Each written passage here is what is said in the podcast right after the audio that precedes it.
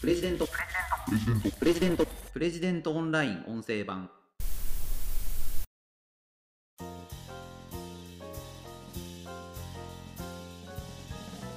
子供部屋おじさんという言葉を聞かれたこともあるんじゃないでしょうか。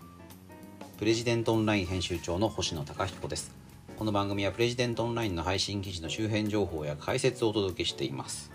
今回紹介する記事はずっと子供部屋にいるのはおじさんだけではない。実家暮らしの男性をバカにする風潮の罪深さという記事です。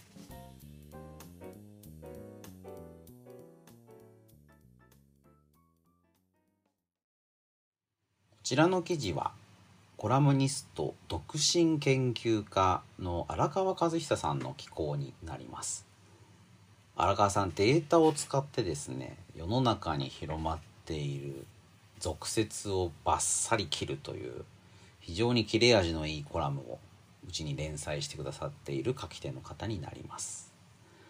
今回バッサリ切られているのは子供部屋おじさんという言葉です。皆さんね聞いたことあるんじゃないかなと思うんですけども子供部屋おじさん。これ2014年が初出というふうに言われていて2019年にですね子供部屋おじさんという存在が少子化の元凶原因なんじゃないかという記事が出てこれがまあめちゃくちゃ読まれたっていうことがあったんですよね。でその後ワイドショーとかでですねまあ子供部屋おじさん、まあ、要は中高年になってるんだけれども独身で親と一緒に生活をしていてでその部屋が、まあ、子供時代の自分の部屋とずっと同じであるということですね。まあ、そこをこうそのどうしてこの年になっても子供部屋で暮らしてるんですかみたいな感じでテレビで取り上げると。でずっとその後も関心が続いてるなんていう感じですよね。でこの子供部屋おじさんっていう言葉に荒川さんが怒ってるという記事です。まあ子供部屋おじさんっていう言葉まあうまい言葉だなって僕なんかも思いますけど、まあ、要は荒川さんの主張としては子供部屋おじさんだけじゃなくて子供部屋おばさんも同じぐらいの数いると。なんでおじさんだけがこういう言葉で揶揄されるのか。これはいじめと同じ構造なんじゃないかということなんですよね。ちょっとね、記事の一部分読み上げますね。炎上したのはネット記事だけではなく、これを扱ったテレビのワイドショーも同様に炎上しました。しかし、その理由は単に言葉の使い方だけの問題ではなく、子供部屋おじさんの実例の紹介の仕方にあります。なぜか、ハンで押したように、ゲームや漫画本、アニメの DVD に囲まれて雑然とした部屋に万年どこで身だしなみに気を使っていないようないかにもなキャラクターだけを紹介したからです。子供部屋おじさんっていう言葉でどんな人をイメージするか。ゲームや漫画本、アニメの DVD に囲まれて万年どこで身だしなみにも気を使っていない。そういう人が子供部屋おじさんなんだ。だから実家暮らしが続いていて結婚ができないんだというのが、まあ、言葉の含意するところでそれが日本の少子化の原因なんだというところまで話題をこう拡散させるというのがまあ一つの手口なんですよね。でもこの荒川さんの記事を読んでいただくと分かるんですけど男性も女性も同じように、まあ、親元未婚親元に住んでいて独身の人、まあ、そういう人はこの1990年以降ぐっと増えているんですよね。でしかもそういう人たちがいわゆる親にパラサイトしている寄生しているかといえばそうでもなくてでむしろ年収が低いのは女性の方でですね、まあ、男性で親元で暮らしている人というのは定職があって収入のある人が多いんだということなんですよね。でそもそもなんで子供部屋に住み続ける独身の男性というのが批判揶揄嘲笑されないといけないんだということですよね。まあこれね最もだろうなと思うんですよ。いわゆる多様性を重んじるなんていうことをよく言われるわけでどういう暮らし方過ごし方をしててもその方の自由ですよね。それなのに、まあ、結婚しない人のことを結婚できない人だというようなことで、まあ、世の中のマジョリティである既婚者の方がそういった独身の人をバカにする、まあ、そういう構造があるんじゃないかという指摘なんですよね。いや本当にねもうその通りだよなと思います。記事の最後の方に、ね、荒川さんこう書かれてますね天津さえいい年をして見込んで親元に住み続けているような男はきっとこういう趣味を持つのだろうというイメージを作り上げてほらイメージ通りでしょ。こういう人たちだから自己責任なんです。どうぞ叩いても構わないですよ。しかもおじさんだし。と言わんばかりの記事や番組には疑問が湧きます。炎上するのも当然です。親元に住もうと住むまいと未婚だろうと結婚していようと若者だろうと中年だろうとましてやどんな趣味を持っていようとそれを持って叩いていい人などいません。誰かを生贄にして留飲を下げるような行動はそれこそいじめと何が違うのでしょうか。とね書かれていてまあその通りですよね。まあこう日本の将来という話をした時には少子化という問題がある。子供が少ないから我々の将来の年金。この年金を稼いでくれる生産年齢人口というのがぐぐっと減ってしまう。そうすると、まあ、よく絵でありますけどね。まあ3人4人の老人、まあ、年金受給者というのを1人の若者が支えるっていう構造になってっちゃうそりゃちょっと成り立たないよねと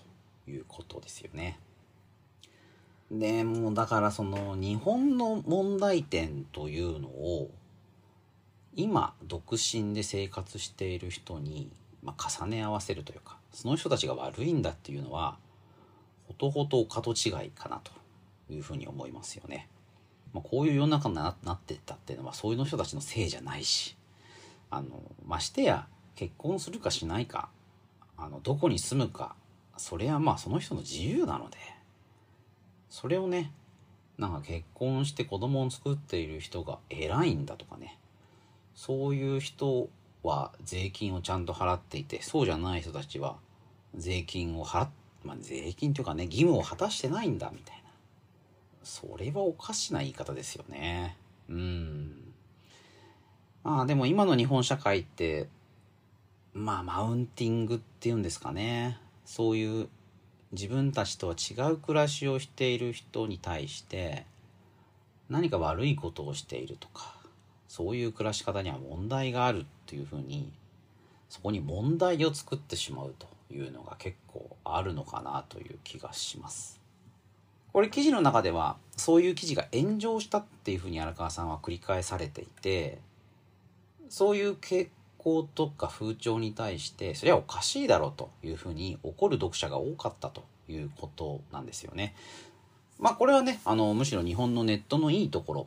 テレビがそういう切り取り方をしてまあ、独身男性ってちょっと困った人たちですよねというのをいやいやそれはこっちの自由でしょというふうに反論するというのは日本のネット社会のいいところかなという気がしますね。ただどうなんですかね？その子供部屋おじさんというキーワードがすごくこう読まれた関心を集めたという部分にはおそらくそういう人たちをまあバカにしたいというか下に見たいというかあのそういう人たちっていかがなものかというですね多くの人の無意識があるんじゃないかなという気もします。いい年して親元に住んでいてなんかよくわかんない趣味でやってるみたいなね。うんだから日本ってね本当にその同調圧力が強いですよね。典型的な暮らしをしていないとそうじゃない人たちっていうのは残念な人とか劣った人なんだとかそういう人には問題があるこれあの別にその子供部屋おじさんだけじゃなくてなんかこうもっとすごく収入が高くてなんか派手な暮らしをしてるみたいな人に対してもいやそういうのはどうなんだとかですね。成金ってのは困ったもんだとかっていう形で足を引っ張るっていうんですかね。そういうのはあるんですよね。でうちでもそういう、まあ、プレジデントオンラインというサイトをやっている中である種そういう読者の無意識を意識してタイトルをつけるっていうことはあります要は子供部屋おじさんっていう言い方をすると多くの人が反応するんですよね記事を出して読者の感情を揺さぶりたい読者に面白いと思ってもらいたいそれがまあ我々の、ま、関心事ではあるんですけどもその記事の中身で何かいじめを助長するようなことっていうのはやっぱりやりたくないんですよね。今回はこの荒川さんに「子供部屋おじさん」という言葉、まあ、これの持っている一つの罪を紐解いてもらった解説してもらったというものになるんですけどもこれもだから子供部屋おじさんっていう言葉をある種こっちで解きほぐしたいというのがあるんですよね。ただ子供部屋おじさんこれタイトルには直接使ってませんけれどもそういうことについて反応する人が多いのも事実なんですよね。まあで実際それをある種逆手に取った記事でもあるので。だからもうできるだけそういうことをまあむしろ正面から取り上げていってある種の誤解とか思い込みとかそういうのを、ま、壊していきたいっていうのが、まあ、うちのサイトが目指していることでもあります。なんかこう、煽り気味のタイトルだとかですね、あの、なんかプレジデント、プレジデントオンラインって検索するとひどいとかね、サジェスチョンに出てきたりすることがあって、まあそれはな、我々が至らないところもあるなっていうふうに反省もするんですけども、中をね、しっかり読んでいただきたいなというのは、まあ、こちらのわがままとしてはありますね。基本的にやっぱいじめを助長したくないですし、あの、読んでみて面白いなとか、これ読んでよかったなと思っていただけるような記事を出してるつもりです。ただ、タイトルで上から目線にあなたたちは間違ってますよとか、そういうことを言っても皆さん読んでくださらないんですよね。うん。まあそういうところで、まああの今回の記事はね、あのこういう風潮の罪深さということで、正面からそれはいかがなものかという疑義を呈するという形になってるんですけれども、あの必ずしもタイトルでそこまで立ち位置をはっきりしてないっていうこともあるんですよね。でそれ読んでいただけると、そういった風潮をちょっと疑問視したり、客観的にそういう風潮を斜めに見ると、そういうようなことになってることが多いですかね。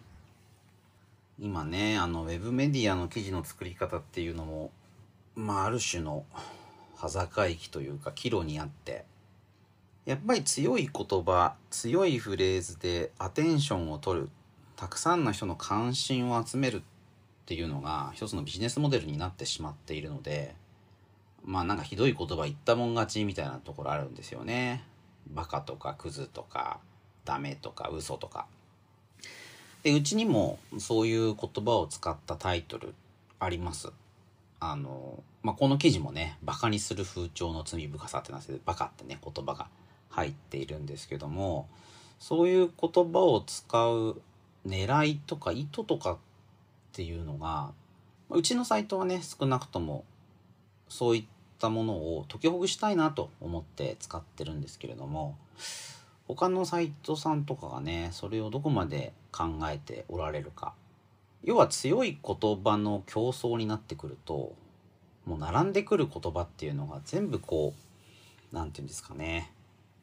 極端な言葉の応酬になってっちゃうんですよね。まあそれはやっぱりこう非生産的だなと。なかなか悩ましいところではあるんですけれども、例えばね、あの今回の記事読んでいただけると、そういった我々の考え方もご理解いただけるんじゃないのかなというふうに思うので、あの、ぜひプレジデントオンライン開いていただいて、この記事もテキストで読んでいただけると良いかなというふうに思います。